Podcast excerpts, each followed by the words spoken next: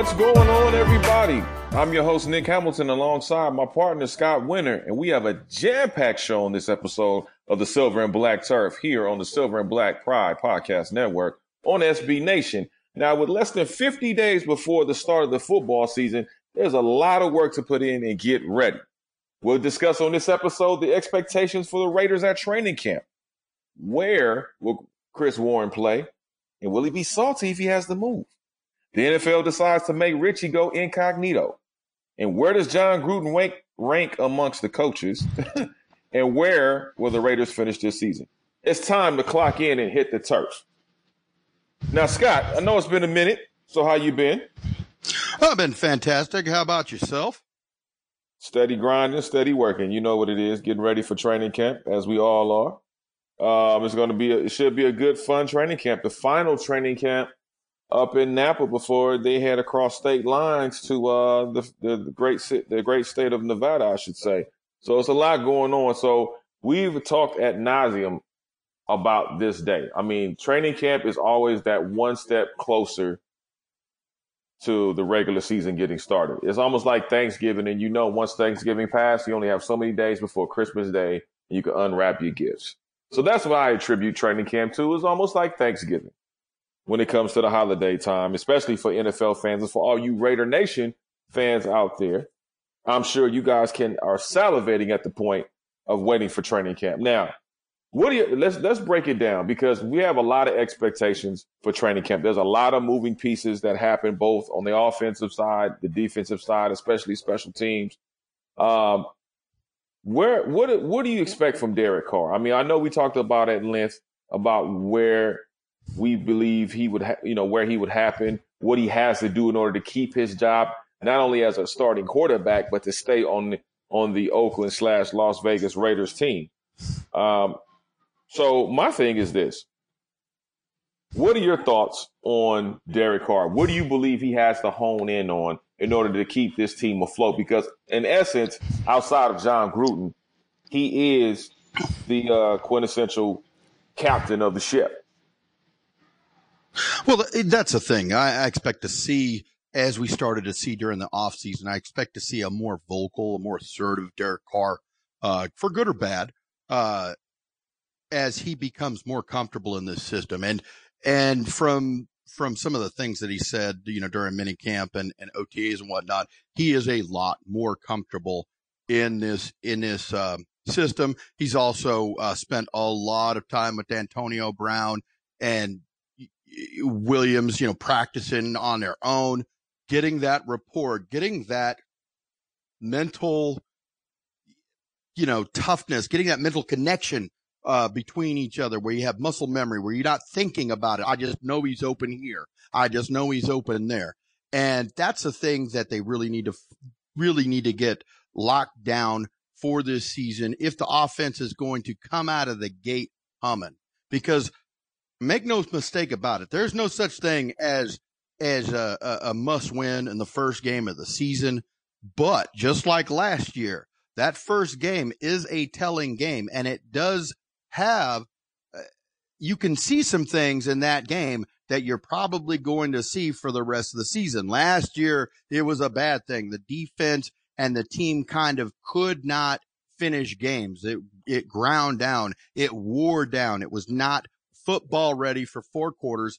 And as such, one of the biggest things that happened during, uh, before the offseason was the strength and conditioning coach was fired. So going into this game, especially going, you know, playing Denver, playing, you know, Monday night football, it will set a tone for the rest of the season if this offense can come out humming and do its job. And Derek Carr has got to be the one leading that charge.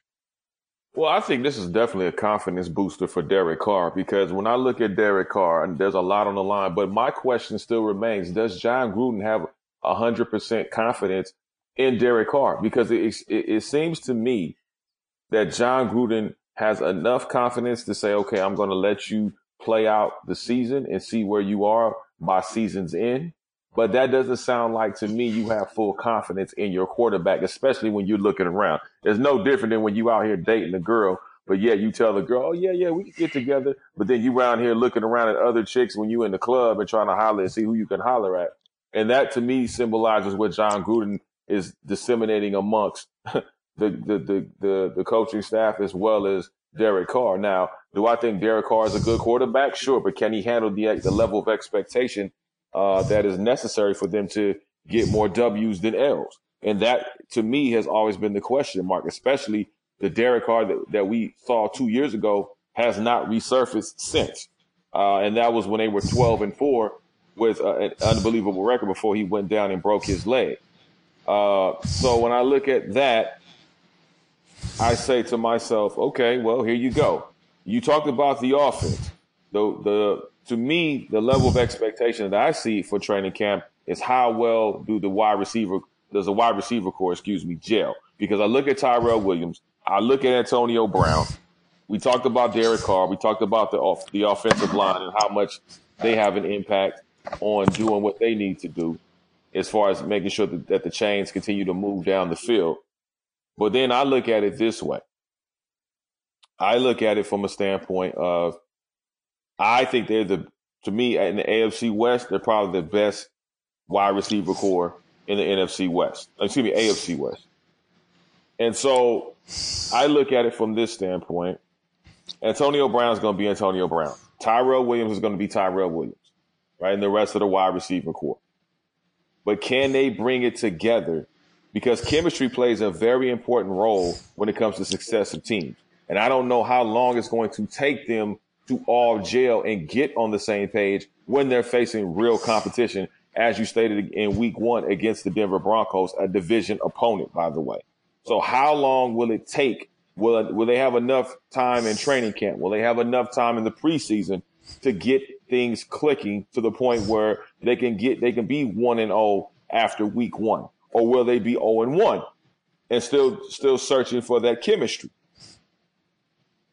I mean, that's a very good point, and uh, there's really no way to answer that until you know the the, the rubber meets the road. But I, I do know this: that the preparation and and the training and the and the off season uh, workouts just between Carr and his receiving corps have been um, ha- have done a, gone a long way to create that bond uh, between at least quarterback and receiver. Now receivers learning how to play around each other in space and understanding if hey if you go this way I'm going this way and they get that feel you know, it, it, could happen in training camp or it could, it could take half the season. It, it, it just depends. Uh, but I can tell you this, the, the people that they brought in, Antonio Brown, Tyrell Williams, um, they are going to work hard.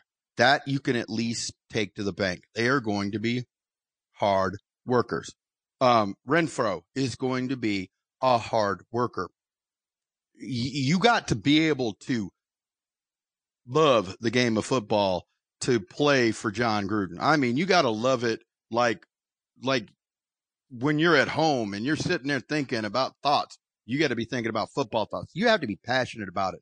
And I believe that he's brought in some passionate guys, especially at receiver. And that passion is going to show up. It is, it's either going to be there or it's not. You'll be able to tell from day one in that first football game if the passion is there. They might not be always in the right spot and this, that, and the other because it's a, they're they're they're trying to gel. But is the passion there? If the passion is, if they're fighting for yards, if they're running back, uh, if there's a fumble or something like that, and they got to run down somebody, if they're running across the field, if they're all hustling, it's going to work itself out, in my opinion. Well, be that as it may, we all talk about hard work, we talk about dedication, but can't will that be enough for the Oakland Raiders offense to begin clicking and racking up touchdowns and scoring enough points to outdo their competition. That's what I still question. I don't know how long it's going to take. And realistically, I understand Raider fans are excited. They see the big names. They, you know, the Raiders went out and played the name game. They got the Antonio Browns. They got the Tyrell Williams. They got, uh, uh, you know, Richie Incognito. They got, you know, a lot of different guys. They drafted very well. I know they went out and did all of those things, and that's great. And that's a great start to being able to build the process. But how long will the process be, go before we see it executed effectively and efficiently on the field, on the turf? Because to me, that's the biggest question mark is how long will it take for them to gel? How long will it take for them to start clicking and rolling? Because again, preseason is preseason. That's a that's a nice little tune up. That's a glorified practice. I like to call it. To me, it's too damn long. I think preseason games should only be two games and we move on with the season, but that's just me. But at the same time, it's a tune up game. It's a pickup game. But when it really counts is in the regular season. And how long will it take? I don't know. When I look at the defensive side of the ball for the for the Oakland Raiders slash Las Vegas Raiders, I mean, I like what they have. I mean, I like Clelin Ferrell. I like, you know, John. I love Jonathan Abram as safety. I mean, I think that kid is going to be dynamite, especially with Lamarcus Joyner back there, a guy, a guy that's been proven with the Los Angeles Rams. Like I said before, and I'll say this time and time again, the Oakland Raiders got a steal with Lamarcus Joyner. I like, you know, Trayvon Mullen. I like Maxx Crosby, um, Vontaze Burfict, Brandon Marshall at linebacker. I think to me, that's what I'm zeroing on. How well will this defense be able to come together? Because the defense is going to be the key to me this season because they're going to have to have some crucial stops, especially in the AFC West when you have the Los Angeles Chargers, when you have the Kansas City Chiefs, when you have the Denver Broncos, who look to be a little bit better offensively this year as well. We talked about them playing them in week one. You look at the Los Angeles Chargers. Now, there's some question marks, especially on the offensive side, because we, we, are hearing about a possible holdout with, with their top notch running back in Melvin Gordon. So that could change the dynamic slightly with the Los Angeles Chargers as far as their success. And then we have to look at what the Kansas City Chiefs are going to be like if they don't have pieces that they need offensively. Yes, you have Pat Mahomes, who to me is going to be a little bit better of a quarterback, I think, this this season. But that remains to be seen. But the kid is dynamite. So I look at the defense and saying, okay, how many crucial stops will this defense be able to make in key situations, especially late in games, late third quarter, early to late fourth quarter, where we're cashing in to try to win games, especially when it gets tight. And that's that's when I look at in training camp, I'm looking at the defense. How well does the defense execute the plays? What are they looking? What are they looking for? How hungry are they? Are they going to be able to play together? Are they going to, if they make a, if somebody makes a mistake, do they pick each other up and keep it moving? How well do they do? They want a win. Are they just going to sit back and just fully rely on the offensive uh, presence of the Oakland Raiders to get it done? That's what I look at as far as the expectations of training camp. I'm looking at this defense because this defense looks pretty nice on paper looks really nice on paper. Well, the whole team looks nice on paper. That's that there. Yeah. That's a, I, I I believe that. I mean, the offensive line looks nice on paper now. The the the running back situation looks nice on paper. Antonio Brown, Terrell, the re- receivers look nice on paper. But you know, it's it, we need to see that rubber meets the road. Now, the defense gelling is more of a concern and in in the old school thought, you know, where it used to be, there used to be uh, a a, a uh, uh, almost a, a tried and true method. However many free agents you picked up on defense, however many new people you had starting on defense, was how many losses you were going to have. You know, because that's how important defense was back in the day. It is not as important uh, in, in regards to the offense's kind of, you know, uh, the, the, the balance of the game is shift toward the offense. Uh, you can take a look at the Kansas City Chiefs last year. They went, you know, they were one play, one offsides away from going to the Super Bowl, and they had one of the worst ranked defenses. Now they had in key areas, they had good stops and they had the, the plus minus turnover ratio in their favor. But boy, they gave up the yards and they gave up the points. So the offense is what carried that team. Uh, this year, I believe that the offense is going to have to carry this team. The offense is going to have to win games. Uh, you know, the, the defense, I believe, is going to get better as the season progresses because of them starting to get a feel for one another and, you know, knowing where they're supposed to line up, where they get that muscle memory and that, and that team cohesiveness. Because I believe defense is a much more difficult aspect of football when it comes to the team to playing as a team. It, it, a lot of moving parts and, and a lot of reaction and knowing what your, what your boy is doing over here, knowing what your boy is doing over here, and trusting in the fact that they're going to have their coverages, trusting in they got your back. So I believe that this offense is going to have to win games out of the gate. The defense is going to catch up, in my opinion. I believe that while it might come out of the gate playing strong like they, they did last year against uh, the Rams, they played the Rams that first first two quarters like like like madmen. They were playing with none but heart. They just ran out of gas, and uh, and and that's and that's the way they played all season last year. Like uh, like the first eight games, they were running out of gas in the second half. They played strong in the first half, fell off in the second half. So I believe this is a better defensive unit on paper, but I believe that the offense is going to have to carry the load for a while as they get acclimated to one another. Well, speaking of the offense carrying the load, there's one offensive player in particular that may be on the move, and that is running back Chris Warren. Now, when I look at Chris Warren, um, you look at the running backs that the, that the Raiders currently have right now. As far as what I can see, I'm seeing a guy like a, a, the rookie Josh Jacobs being more than likely projected as the number one back. You got Jalen Richard at the number two back, and then there's Doug Martin at the number three. So where does Chris Warren slide in? In my estimation, I think you can slide him into the fullback position because this is a guy who is six two, right? This guy is six two, uh, 260. So you have a guy that can ground and pound his way on those key those key down third downs, second downs, third down situations, third and one to get the, to keep the ball rolling right? He can ground and pound, take the punishment, almost like what the Rams had with C.J. Anderson, except in the fullback role. And that's what I look at with Chris Warren. I mean, I think Chris Warren is a guy that can fit into that that fullback slot. Right now, when I'm looking at the fullback slot, I'm looking at Keith Smith, who's obviously at the number one position. I'm looking at Alec Ingold at, at this at the uh, number two position as far as fullback goes.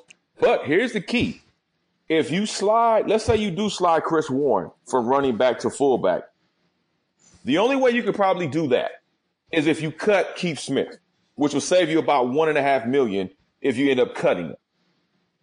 And then you can slide Chris Warren into that spot in front of Alec Ingold. And, and to me, I like Alec Ingold. I know Jon Gruden is a big fan of his. You, know, he loves uh, Gruden loves Ingold's grind. He loves the way he, he, he eats, sleeps, and dreams football, as you said earlier.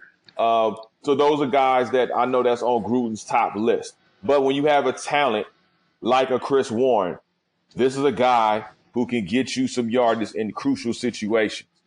And so if I'm looking at, I got a nice running back corps with Jacobs, Richard, and Martin. And now I'm going to slide a guy like Chris Warren into the fullback at, at the number one fullback position. Hey, listen, I'm not, I'm not losing no sleep if I'm looking if I'm looking at this running game, I feel a little bit more secure at this running game overall than I did during minicamp. I'll be honest with you. Well, I look at it like this: that is definitely a possibility, and there's been some scuttlebutt on that on that scenario. Of course, you would also have to probably uh, uh, let Washington go because I don't see, I just don't see them carrying more than five running backs slash fullbacks. I just don't see it yeah. happening. So, um, you know, uh, I believe Washington would be out the door as well as uh, along with either Smith. But the th- the thing with Smith though is is while he didn't really do such a great job last year as a fullback, he didn't do squat. He's a fantastic gamer on special teams and was brought over because of Rich Bisaccia.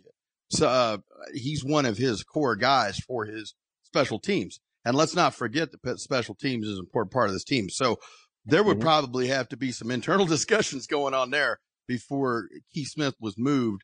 And, uh, I believe that, uh, uh, Rich would have to be, uh, Coach Rich would have to be, uh, uh, you know, soothed over for that to happen a little bit, you know, because, uh, uh, you know, Smith is a baller on, on special teams. I mean, he's, he's, he's the man when it comes to that. So, uh, you know, I believe that you have a very valid uh, insight on this. I, I believe that uh, you know the team does like Chris Warren. They'd like to keep him on the the team. Uh, moving him to fullback, it, it just, I guess, uh, ultimately, I, we know he can get inside and pound the ball. I, I mean, we saw it in, in preseason last year, and he actually has some speed for his size too. He's, he's he isn't he isn't a chump or slow. You know, he's not just a bulldozer. I mean, he can he can crank it up when he needs to. But the biggest thing is is can that 260 pound body block? Because if he can block, I mean, like legit block. I mean, like go in there and and use that weight, you know, leverage people and protect Derek Carr because that's how you get that job. Not just getting it, you know, getting a one and twos on uh, when you need them, but blocking is where if you're gonna if you're gonna steal that job, if you're gonna steal it from from Ingold, if you're gonna steal it from Smith, you're gonna steal it by blocking and protecting Derek Carr, because we just said earlier, and it's true that Derek Carr is the linchpin of this offense, and he has to be upright to do that. Well, not only does he have to, and that's a very valid point. Not only does he have to block for Derek Carr, but he's also have to block for the running game, guys like Josh Jacobs, guys like Jalen Richard, because when you look at Josh Jacobs, Josh Jacobs is about 220. You look at Richard, Richard is about 207, 208. So they're kind of light to see when it comes to the running game. So when you have a guy that's 6'2 and has the speed and has the weight, you expect a guy to block not only for, for Derek Carr, but for the running game as well, because you got to get those extra yards. A guy that can maybe, as a guy is, is trucking down the field, you got an extra blocker or to the left or to the right of you that can cut that it will enable them to cut through and get into the end zone. So you have you have a lot of abilities um, with Chris Warren, and that's why I said they may have to cut Keith Smith if he doesn't work if he doesn't accept his role with strictly being on special teams. They may have to go ahead and cut ties with him, and like I said, and save him about a million and a half on the cap, so they could possibly you know use that to their benefit. But Keith Smith's going to have to be a, a, total team player when it comes to this next decision if they decide to do this, go this route, because you can't afford to lose a guy like Chris Warren, especially in that role, um, especially how they have the, the, the, running game set up now uh, with Derek Carr in position at quarterback. So I think, again, you're going to have to, you're going to, it's, it's going to be interesting to see how they make this thing unfold. It's going to be interesting to see how they can be able to pull this this uh, running game together. Again, I'm a little bit more confident than I was during minicamp, as you guys heard on this podcast. And Scott, you know me, I sung this sung this to the high heavens. So we'll see. Um, I like Josh Jacobs. I, am I'm, I'm interested to see how well he performs in the preseason. I think he's going to get a, quite a few reps in the preseason, which is smart. Uh, what, what Jon Gruden is going to do uh, to get him acclimated to NFL life. Uh, I think Jalen Richard should get get some reps as well, um, because I think it's, it's crucial. Doug Martin, I'm not really concerned about. Doug Martin's going to be Doug Martin. If he gets no reps, he gets one rep. I don't really care. I'm not concerned with that. I know what Doug Martin is going to do in the regular season. I'm looking at these two individuals right now um, and, and watching them. So it's going to be interesting to see what happens. The only thing I, I worry about with Doug Martin and, and or concern myself, I mean, Doug Doug's a fantastic player. He he played well last year. If he'd played a little bit better, he could have been comeback player of the year. But he, he just got to hold on to the ball. I mean, uh, uh, you know, that, that man needs to be going through the gauntlet, you know, about 10, 15 times a day, you know, and if he dropped a ball, you know, you know what I'm saying? That ball hit the turf.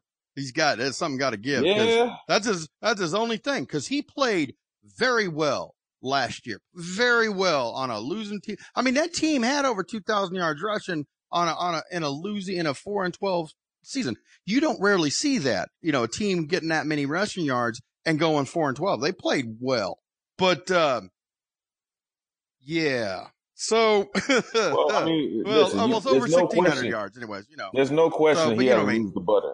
There's no question he, he has yeah. to lose the butter hands. I mean, they got to go. Yeah.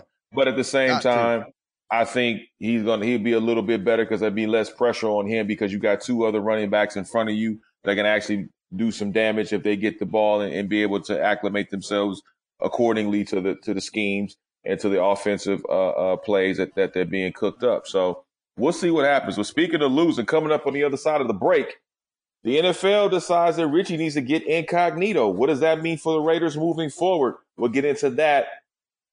Make sure you stay tuned and keep it locked right here on the turf, the Silver and Black turf here on the SB Nation on the Silver and Black Pride Podcast Network.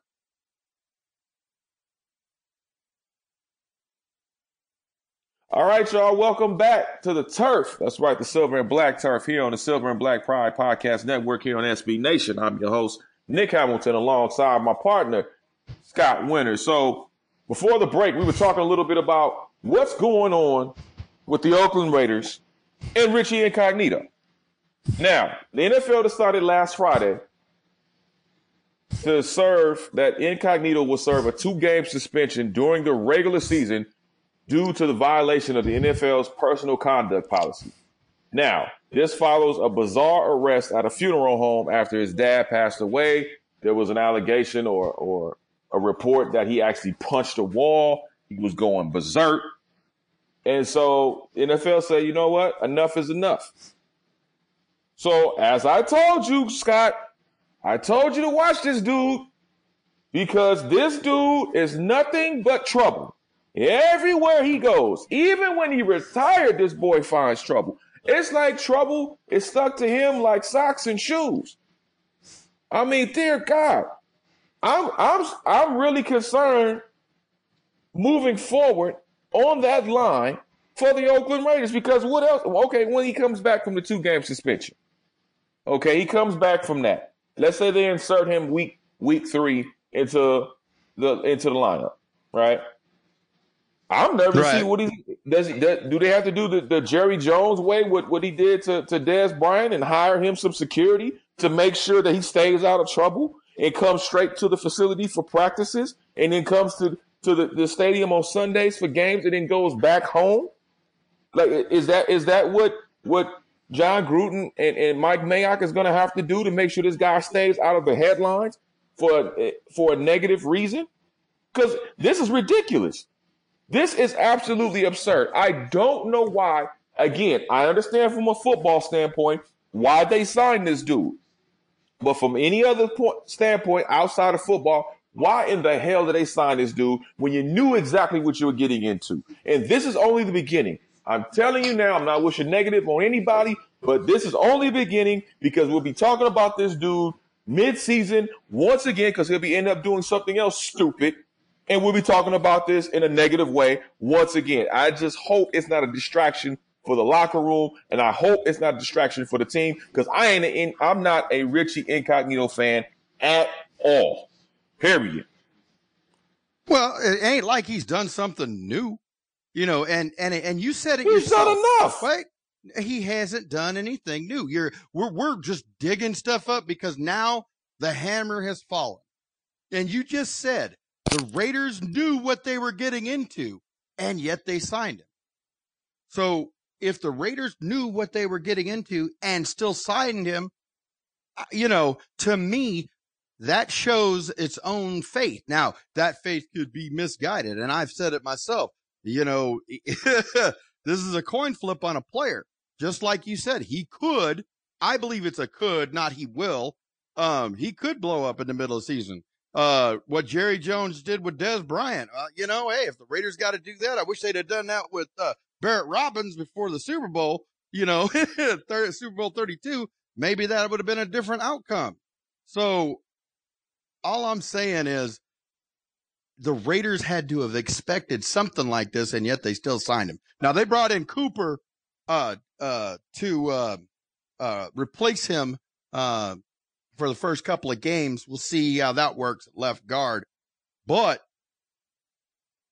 you know, it, it, to me, it, it's, it's going to be tough because they're going to miss him for Denver. Denver's going to be such a big game. It's such an important game. In my opinion, it sets a tone, like I said before. But at the same time, they had a feeling that he was going to miss a couple of games, a game or two. It, they were glad it wasn't four or six. I don't think he'd have been signed if they felt like it was going to be four or six. But uh, uh, two games, they, they can swallow that and they can have him come in in week three. And if he performs to their level of expectation, I believe, I believe that he is going to be worth his paycheck as, as far as what he does on the field. Now, what he does off the field, we'll see. But, you know, that's another different point. You know, uh, Martavis Bryant is looking into, uh, uh, wrote a letter to be reinstated as well. And, and the reason I'm bringing these two together is because one of the things that Bryant fought for last year was the fact that his mental health was not addressed. uh, properly with the NFL and the NFL and NFL Players Association this past um, spring put together uh, uh, at the beginning of the last year, uh, into last year, at the beginning of this year, put together a mental health wellness program that every team has to adopt this season so that they keep an eye on the mental health of their players, which will include Richie Incognito. But, you know, the fact It that a former Raiders, Raiders wide receiver, you know, was, uh, was, uh, uh, the driving force behind this through his lawsuit to, to, to try to stay active last year. And the fact that they, they took it and turned it into a positive with this, because I believe that's one thing that's been sort of lacking in the NFL is the mental health aspect. You know, you, you got these guys on opioids. You got these guys doing this, that, and the other. They're taking a lot of abuse of pain. Eh, You know, you, you worry about the concussion, the, the physical side of it, but the mental and spiritual, the, the inside, the, you know, is the mind there? And there's been too many times over, you know, in my lifetime watching football that somebody goes off the rails. We talked about Barrett Robbins. You know, that happened right before the Well- Super Bowl. I mean, you got to take care of your players and you don't just take care of them physically. You got to take care of them mentally too. In my opinion, I believe that the NFL is stepping up. I think it's going to be something that could also help Richie Incognito this year on the team. I have no idea what can help Richie Incognito. I don't think he wants help. I don't think the dude wants help. I think, he, I think he is who he is and he chooses to be. Now, granted, the NFL and football is one of the most violent sports we know. We get that. There's head, there's, head-to-head contact sometimes. There's contact period all across the board. So I, I applaud the NFL for adopting this wellness program and that it makes all 32 teams be in compliance for this. That's great. But let me tell you something. I'm not giving a damn about. We all know he's mentally un, unfit, and we're talking about Richie Incognito. Okay, we understand that. Richie Incognito has had a history of. Uh, he's a habitual line stepper. This dude has a history of being a habitual line stepper. And when I look at the two game suspension, he got off light. He should be serving anywhere between four to six, as far as I'm concerned, for what he did at that funeral home and how he acted. Because let me tell you something. There have been other NFL players who did not look like Richie Incognito. They got way stiffer suspensions and penalties for doing less or the same, sometimes less, and got a stiffer penalty than people that did not look like that that look like Richie Incognito. And that to me is the problem. If you're going to administer punishment and justice, then let it be fair and balanced across the board, not just when you feel like it. And that's the problem I have with this for the most part. He got off way too damn light. You go out there and act a damn fool at a funeral home. Now I understand you could be distraught because you lost your father. That's understandable. I've been to funerals. Scott, you've been to funerals. You've seen how people responded to losing their loved ones. Some of them are grieving in, in different ways. Some of them are, are very, very distraught. Some of them even pass out because they're so uh, overcome and overwhelmed with grief that they end up passing out, right? Or get anxiety of some sort. That's totally understandable. I have never been to a funeral where I see a dude going ballistic and punching walls and threatening to shoot people and all this other nonsense and craziness. I've never seen that in my life. So for this dude who represents the Shield, who represents now an NFL team, to go out here and only to get two game suspension is ridiculous to me. It is unheard of. It should be a stiffer penalty for this cat. And so I know did he assault? Wait, wait, wait, wait, wait, wait, wait, wait. I'm just asking. I, I need to know. Did he assault somebody? Did he hit somebody?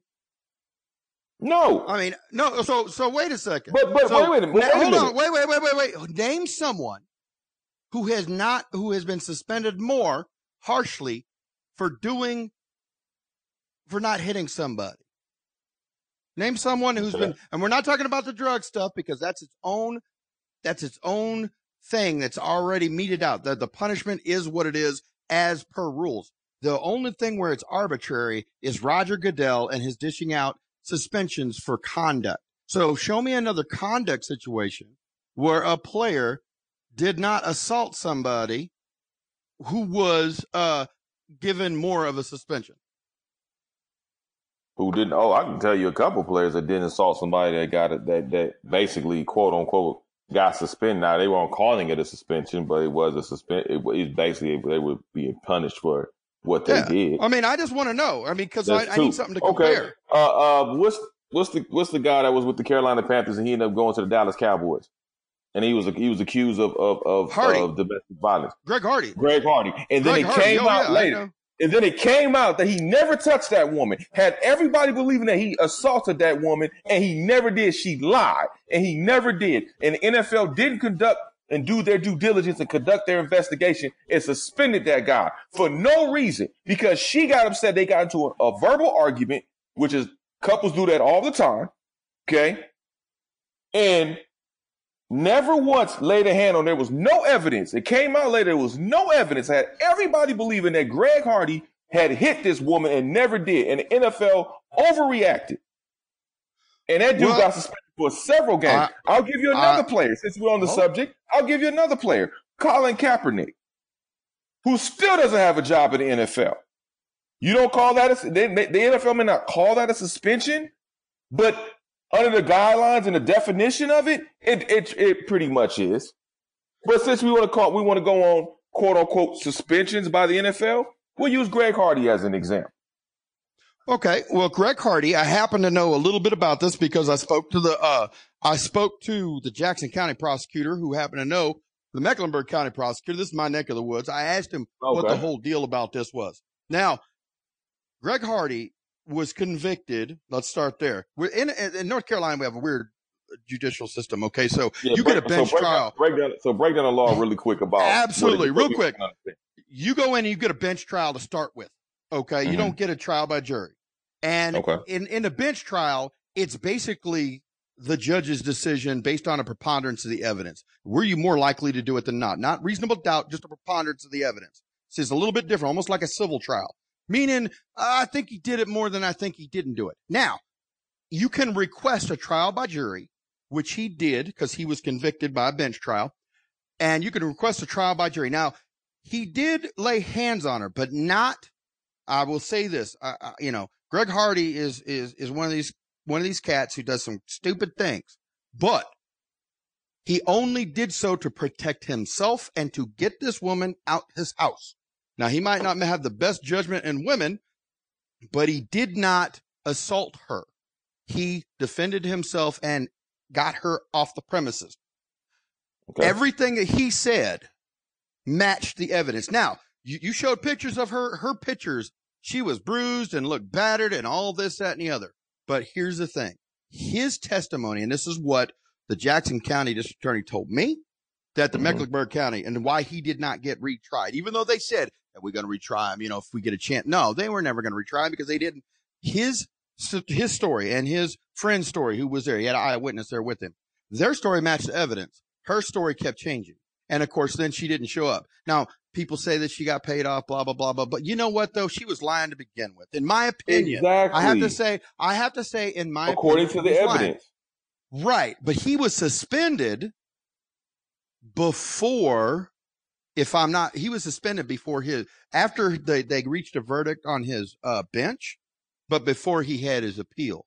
Um, I, I think that was just a miscarriage of, I think it was a jump the gun on the NFL because I think they should have let everything played out. But I believe, you know, you had two domestic violence situations already. It was, it, it's kind of like an ebb and flow. Uh, It was under the microscope because of, because of, because of what happened, uh, with, uh, uh, the Baltimore Ravens running back and what happened with, uh, Ray Rice. Adrian Peter, Ray Rice and Adrian Peterson, you know, cause Right. that was Oh, well, right there going along with it. And, and, you know, Greg Hardy my- should not have been suspended, in my opinion, at all. I will absolutely one hundred that's percent agree and that's you. all I'm saying. And that's all Yeah. I'm saying when it comes to Richie Yeah. Incognito. They waited till after this thing went through the, the the the legal system to make a decision. But you did Right. not do that with Greg Hardy, and that is my point. You cannot administer justice when you feel like it and say, "Oh, well, this is justified." No, it's not. Because when you let a guy like Richie Incognito go through the process and then you say, oh, you know what, we're going to give him a two game suspension. Now, he could have hurt somebody in that in that in that funeral home. He's right. a big dude. He ain't a small guy. I don't think there's a whole lot of people in that funeral home that's big as Richie Incognito. Okay, so I'm sure there were regular sized people in that funeral home. If he would have went a little bit left of crazy, he could have assaulted somebody, went saw red, and just went ballistic in that funeral home, and it could have ended up worse than what it than what it was. And that's all I'm saying. When you say you violate the personal conduct policy, that means he did something that was an abomination, that was terrible, that was blasphemous, whatever adjective you want to throw in there, that goes against the NFL and its imagery and its shield. Greg Hardy defended himself, like you said.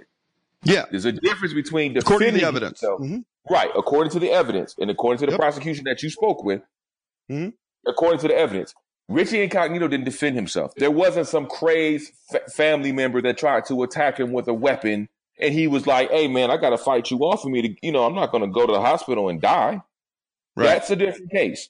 You wouldn't hear me say anything about Richie Incognito and his two game suspension. If anything, I'd probably say this dude doesn't deserve to be suspended at all.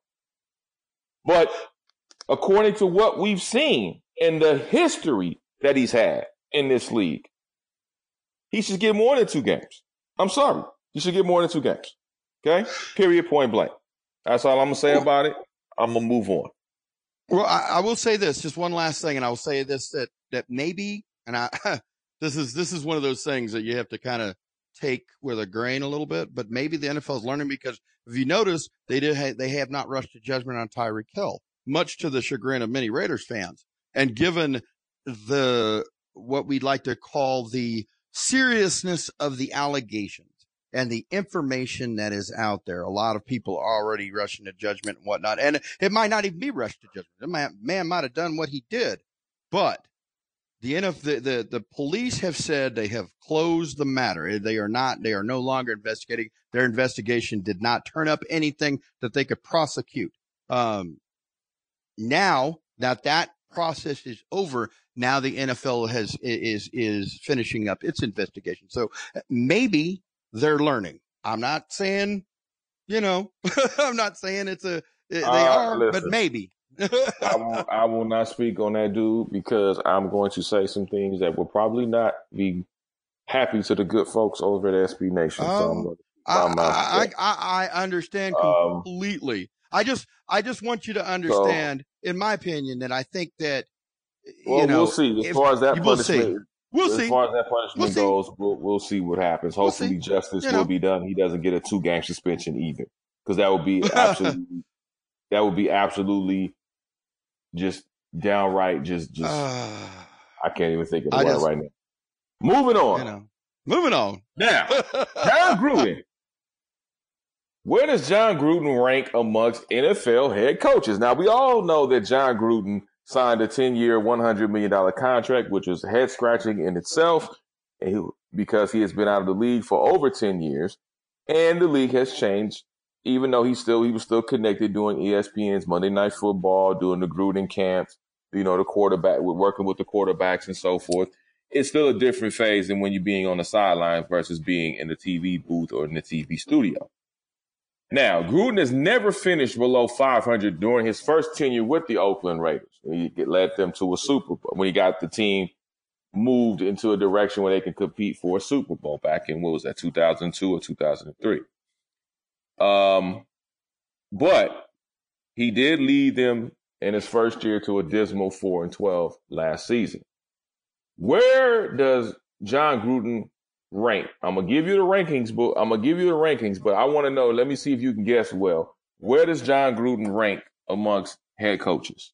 I want to see. I want to see where you think he ranks amongst NFL head coaches. Well, the way I look at it, he's he's won a Super Bowl, uh, so you have to take that into into consideration. Yes, he had a four and twelve oh, season. Hold on, you gotta. I'm just gonna say he's won a Super Bowl. now, God. when he was with Tampa, you know, he was hamstrung by, you know, the, the trade, you know, that took two firsts and two seconds, you know, for him to get there. And that team, it took him a long time to get back to where it was starting to be competitive again. but he did have a, a couple of uh, abysmal performances with Tampa, which is one of the reasons that he got fired from from Tampa. So Mm-hmm. me, I- until he proves. Now, this is the thing. I think that he's a brilliant mind. I think that he's decent Absolutely. at hiring. I think he's decent at hiring people. I think that he understands his weaknesses. Like that's why he brought, you know, he had Mike Mayock brought in because I believe that he needs somebody that's going to check him, you know, and Okay, give him so sound advice. I'd say Where middle he of the rank? pack. He's not So the where's the bottom. I'd say middle. So where's the, mi- I, so where's the middle to Uh, you? I, uh, 16, 17. Okay. I'll tell you where he You know, ranks middle. according to I say 16. 16. Okay, I'll tell you. I'll tell you where he ranks according to this latest poll. He ranks 15. Okay. And so let me give you the first. Let me give you the the coaches ahead of him that that, that were ranked. Obviously, number one. There's no. There should be no discussion here. Bill Belichick. No discussion. He's on his own ranking system. but he's still number one. Give a He's damn the what nobody says. you know, I know the I know Madden. Nation may get mad when I say that, but he's still the number one coach. Get over it. Yeah, six Number two. rings, man. Number two, and counting. Number two, Pete Carroll, head coach of the Seattle Seahawks at number two. Number mm-hmm. three, Sean Payton, New Orleans Saints head coach. Now this is really going to piss Raider fans off. I, I think Pey- I think I think Payton's better than than Carroll personally. All right. I would think so too, but hey, that's how he's ranked. Now this No, this next, number four is going to really piss off Raider Nation. Andy Reid, head coach of the Kansas City Chiefs. I think Andy Reid's a fine head coach, and I Brilliant personally, I, I I I felt like I was uh, it sucked when he was hired by the Chiefs because I knew that he was going to turn around that program. He's he's a fantastic five. head coach. He is. Number five, Doug Pederson, Philadelphia Eagles. Number six, Sean McVay, LA Rams. I like that ranking. I think Sean McVay is right up there. I think he's a growing head coach. Number seven, John Harbaugh, Baltimore Ravens. Number eight, Anthony Lynn, LA Chargers. Now, to me, I would have ranked Anthony Lynn ahead of John Harbaugh, especially what Anthony Lynn has done during so far during his tenure with and turning that program around with the Los Angeles Chargers. So I think Anthony Lynn should be above John John Harbaugh in my estimation. Mm, man, Anthony Lynn, what is this a sophomore season? I mean, Harbaugh's got two Super Bowls, Uh, three, three. three. You know, you, you see where I'm going with this? I'm talking about right now. What have you done for me lately? Uh, uh, You ain't uh, talking yeah. about. Look, you sound like you know what you sound like, Scott. You sound like Laker fans. You sound like like Whoa, Bulls fans from the nineties. Wait, wait, You wait a sound second. like the Celtics back in. Oh, we won a we won a championship. Harbaugh took a backup rookie quarterback and got him to the playoffs. I'm just saying. And he who, did and who more beat with less. The, more, wait, wait. hold on. Who more beat them in the less. playoffs, Scott? Who beat them in the Who playoffs? was a better team? Who was a better No, team? Who had more I didn't talent? ask that. I didn't ask that. Better I said, team. Who I didn't say beat- better Who coach. beat, who beat Hey, the you- Baltimore Ravens last season in the playoffs? Well, who the beat them in the playoffs did. last season? Oh, They did. And who co- and who coaches the Chargers, Scott? Well, I don't know now. I just who I don't know. Some Oh, Anthony you don't know. Lynn, Now you all of a sudden you don't know who the Chargers. You full of it. Anthony You're Lynn. full of crap. No, all I'm all I'm Okay, saying all though right is then. they All right can, you, then. can you tell me? Hold on. Which team was more talented? Just talented. Which team the was more Chargers were. Are you kidding? Out talented? of Of course they teams- were. Well, there you Okay go. then. Come okay, on, man. So, If- how- you so know, how, so how is how is John Harbaugh ranked ahead, uh, ranked above Anthony Lynn? When Anthony Because Lynn is taking a team that started in his first year, in his first, no, that's bull crap. more He with only- less. And he did, and he did, and he and he crapped the bed in the playoffs Eh, with the home game. I might add, you were at home and got your butt kicked up and down the field. Up and down the field. You let a team that you beat at home to get home field, and you go get home field and you crap in the bed. I don't want to hear it. Anthony Lynn Well, should be you know. right behind Sean McVay, far as I I'm don't know. concerned. Mike Tomlin at number nine for the Pittsburgh Steelers. now, see, Mike here's here. Wait, wait, wait, wait. Mike Tomlin should be, in my opinion, Mike Tomlin should be a top five. I, I, I mean, I like Andy Reid's position where he's at, but in my hold on, hold on. Mike Mm. in the last two seasons, has well in the last well he got him to the playoffs um la- uh, two seasons ago, not last season, but two seasons ago. Okay, I'm just saying. This- in, in- in in that in that in that division. Now, granted, they they they they always get two free wins from Cleveland, but in that division, of course, um, but not so much. Maybe not so much this season, but we'll see.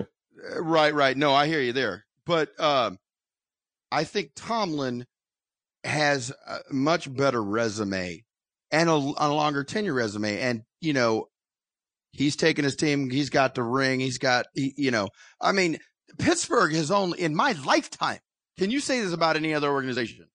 In my lifetime, and I'm half a century old, they've had three coaches. Think about that. Oh yeah, they're, they're a great organ. Listen, they're I a great organization. so- so no but what I'm I saying in the last two to Yeah. three years, to me, that's an accurate ranking because we have to see what he's going to be able to, how he's going to be able to bounce ah, yeah, back with we'll the loss see. of Antonio Brown. Now you got Yeah. Juju as your number one, so we'll see how Yeah. Juju gets accustomed to being in that number one slot that he's been asking for. And he's a multi, he's a very immensely talented wide receiver. I don't take anything away from Juju Smith. I love Juju Smith. I think he's a great kid. I think he's a, he's a he's a great role model for a lot of young people. I think he's a great foot. Yeah. You know, he's a, he's an outstanding football player, and I'm looking forward to good things happening with him. And I think that locker room will be a lot better this season as well. Let me round out the, Absolutely. let me Yeah. round out the, the, the rankings so we- we're short on time. Yes, so you got number 10 at Mike Zimmer from the Vikings. You got number 11 Dan Quinn with the Falcons. You got 12 Frank Reich at uh from the Indianapolis Colts. You have Ron Rivera 13 for the Carolina Panthers. 14 Matt Nagy uh from the Chicago Bears. Um and then you have 15 Jon Gruden from the Oakland Raiders at 15. So you were close. You were close. You were one away at 15. Rounding out the, the spots, you had 16 was Bruce Arians from the Buccaneers. You had 17 Jason Garrett from the Cowboys. 18 was Doug Marrone from the Jack from the Jaguars. 19 was Bill O'Brien from the Texans. 20 was Mike Vrabel from the Tennessee Titans. 21 was Sean McDermott from the Buffalo Bills. 22, brother Jay, Jay Gruden from from Washington at 22. 23 was Kyle Shanahan from the 49ers, but we all know the dismal season that they had because they lost Jimmy G. So they really didn't have a whole lot to work on. So I think I expect Kyle Shanahan to move up the ranks too this season with a healthy Jimmy G. Mhm. Uh, 24 is Matt Patricia from the Lions. 25, Adam Gase, which I don't even know how he was ranked that high. Uh, 26, Pat Shurmur from the New York Giants. Uh, 27, uh, Vic, uh, how do you pronounce last? Fangio. Fangio. Fangio. Yeah. 27 was Vic Fangio. 28, Brian, Brian Flores from the Miami Dolphins. Cliff Kingsbury, Freddie Kitchens from the Cleveland Browns, Matt LaFleur from the Green Bay Packers, and rounding it out, Zac Taylor from the Cincinnati Bengals. And there you have it. So Gruden is in the middle of the pack. I agree. I think I agree with that ranking. I think right now he has a, a significant amount to prove um, Yeah. as far as what direction this this Raider team is going to head in, especially with them moving across the state lines. But for this Yeah. season, especially with them being the final season in Oakland. And by the way, did you see how high the ticket prices were for the final game in Oakland? Oh yeah, they're they're they're, they're going through the Ridiculous. Yeah. Yeah. Ridiculous. I hope to get a credential. I'm, I'm, I'm really hoping we get a credential because I would love to be able to cover the final game in Oakland. I think that's going to be very historic. And it's really sad for the people in Oakland. I get it. You know, I make jokes about Raider Nation in, in the Bay Area, but you know what? The one thing I can say about Raider Nation, Raider Nation is strong. Raider Nation is, they they win, lose, or draw. They're going to be consistent. They're going to be dedicated. And, you know, Yeah. it's sad to to have a, a see a city lose their team. Um, you know, but it happens. It's business. Welcome to the world of business and corporations, right? These teams are corporations. They're not just football teams that, that play on Sunday. These these teams are corporate. It's 32 corporations. Um, and, and people make moves to, to better and, posi- and better position themselves to make more money. That's what it's about. You have to make money in order to survive. It's no different than somebody going to work a nine to five and then getting a better nine to five because they feel like they can make more money. To, what do you make money for? To survive and to make it and enjoy, try to enjoy some type of quality of life. That's the same thing with these teams. They move from different directions and they move from city to city to try to make a better quality of life for themselves and a be- and make more money is the key is the key. So that's what this is about. This is a money play. It's nothing to do with trying to flip the flip the middle finger at the fans in the Bay Area. And I, I know a lot of fans are pissed off and upset, and some fans won't even travel with the team when they make that Vegas uh, touchdown. Um, you know, next season. But listen, that's part. That's how. That's part of partially how it goes. It's going to take some time for the Bay Area to heal from the Raiders being gone. I know, you, and then also too, it doesn't help. The Warriors are moving across the bay to San yep. Francisco, so there's only going to be the Oakland A's there.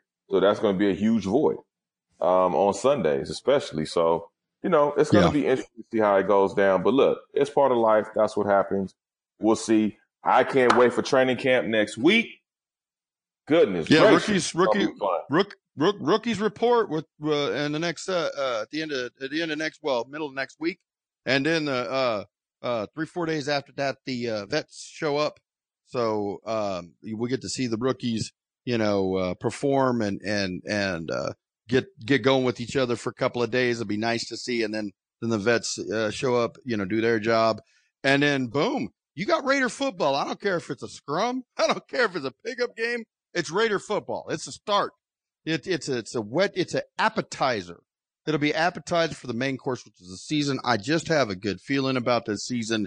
Uh, I feel like it, it, it, this is this is an enigma. I feel like they could win six games or they could win twelve games.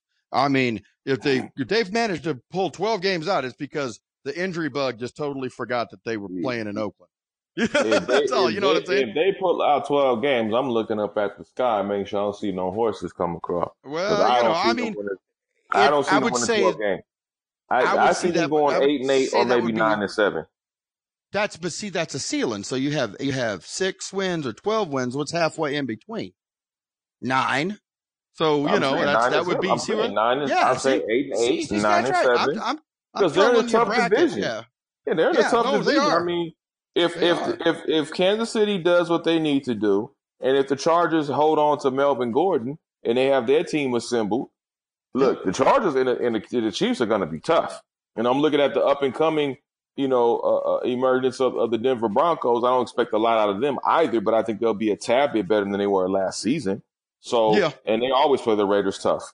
I mean, this, these always. are division opponents. They're going to always play division, each other tough. Yeah, the division opponents they tear so each other it, up. That's the yeah, way it that's is. what it is. Twice a year. Yeah. So I mean, yeah, it's, it's no easy gimme games in this division. I mean, you have to me, as I said before, it's probably one of the most talented wide receiver corps in the in the division, and the Oakland Raiders have that on lock.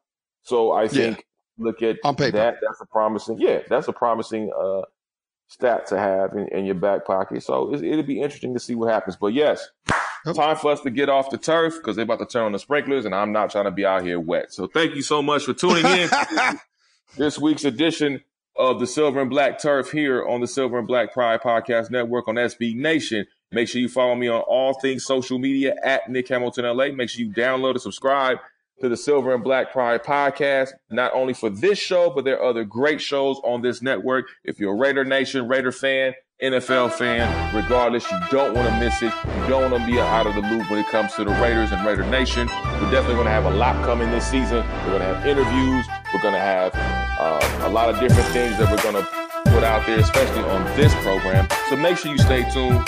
Check us out. Don't miss out. And uh, until next time, we gotta Yo, go. I'm from the land of the players, slick talkers and collar poppers, narcotics and boss ballers, pit bulls and the rock rollers, niggas but gold teeth, old schools on gold feet, killers and OGs, task posts and the police, Mac off the foothill, East 14, Sobrante Park, Brookfield, Plymouth and Walnut Street, from the building seminary to the rolling 20s, we ghetto celebrities like Big Feet and Little D, you see the East Bay Dragons, it's the home of the Panthers, with niggas like tons of crack and feds catching on camera, throw you in the slammer, it's the home of Show and Hammer. Both rollers moved to Atlanta, niggas stole our grammar. That's my brokers, that's my nephew, that's my weeples, that's my nizzle. Please believe me, go for cheesy off the hizzle, do your thizzle. When my niggas riding dope, big rentals, rock residentials, like crack, pack, pistols, every track I sizzle. Cause I'm a Raider, Oakland Raider, from the Bay to LA to Las Vegas. Cause I'm a player, a boss player. And if you with me, pop your collar, shake them haters. I'm a Raider,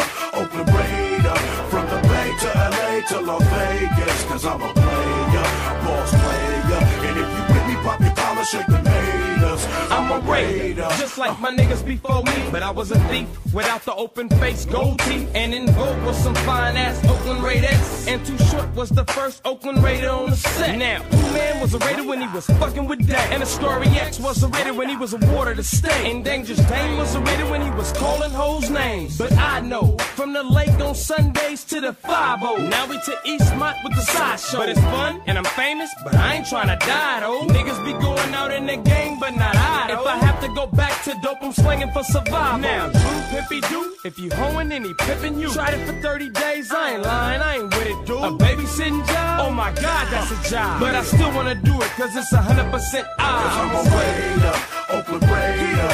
From the Bay to LA to Las Vegas. Cause I'm a player, a boss player. And if you with me, pop your collar, shake them haters. I'm a raider, Oakland Raider. From the Bay to LA to Las Vegas. Cause I'm a player, boss player. And if you with me, pop your collar, shake them haters. Hieroglyphics been rated since 93 till infinity. Some underground shit that just shook the fucking industry. And Humpty with his gone ass, a raider in his own right. The whole D, you can't forget you amped on sight. Now, Mystic, she the only female raider I know. You the shit, baby girl, I'm just letting you know. And last but not least, Tupac Shakur, nigga, uh. rest in peace. I'm from the city of dope, the town of the crack. I'm from the city of pimps, the town of the Mac. East Oakland, heat toting. Ebonic speech broken, keep joking. The loonies about to have the streets smoking. Down south, y'all keep smoking. Hey, we got that killer and Nate. Heron and kilos for days. It's the city of the warriors, the home of the A's. Where niggas get sideways, shootouts on highways, nigga. East Oakland, bitch. I'm a raider. Cause I'm a raider, Oakland Raider. From the Bay to LA to Las Vegas. Cause I'm a player, a boss player. And if you with me, pop your collar, shake them haters. I'm a raider, Oakland uh. Raider. From the Bay to LA to Las Vegas. Cause I'm a player, boss player. And if you with me, pop your collar, shake We Raiders. I'm Three times crazy. Sidle, rest in peace, Eclipse. Bad influence, rest in peace, rapping Ron. Ant Banks, Seagram, rest in peace, my nigga. Black Dynasty, Delinquents, Richie Rich, 415, MCN, The Coup, Point Blank, EA Ski, Steady Mobbing. All y'all niggas is Raiders. Raider motherfuckers. What? Damn, what about me? Is Mark Curry, baby. I'm not an Oakland Raider, goddamn. I'm the first motherfucker on TV. First one did HBO. First one did Apollo. I think it qualified me in the Hall of Pimology as an Oakland Raider. What? Uh, I'm the first one on Dubs. What? I'm an Oakland Raider, baby. That's right, representing the town, East Side Oakland. You know how we do it. East Side O, nigga, straight up take your hoe. Dollars all day long. You know how we do it in the town.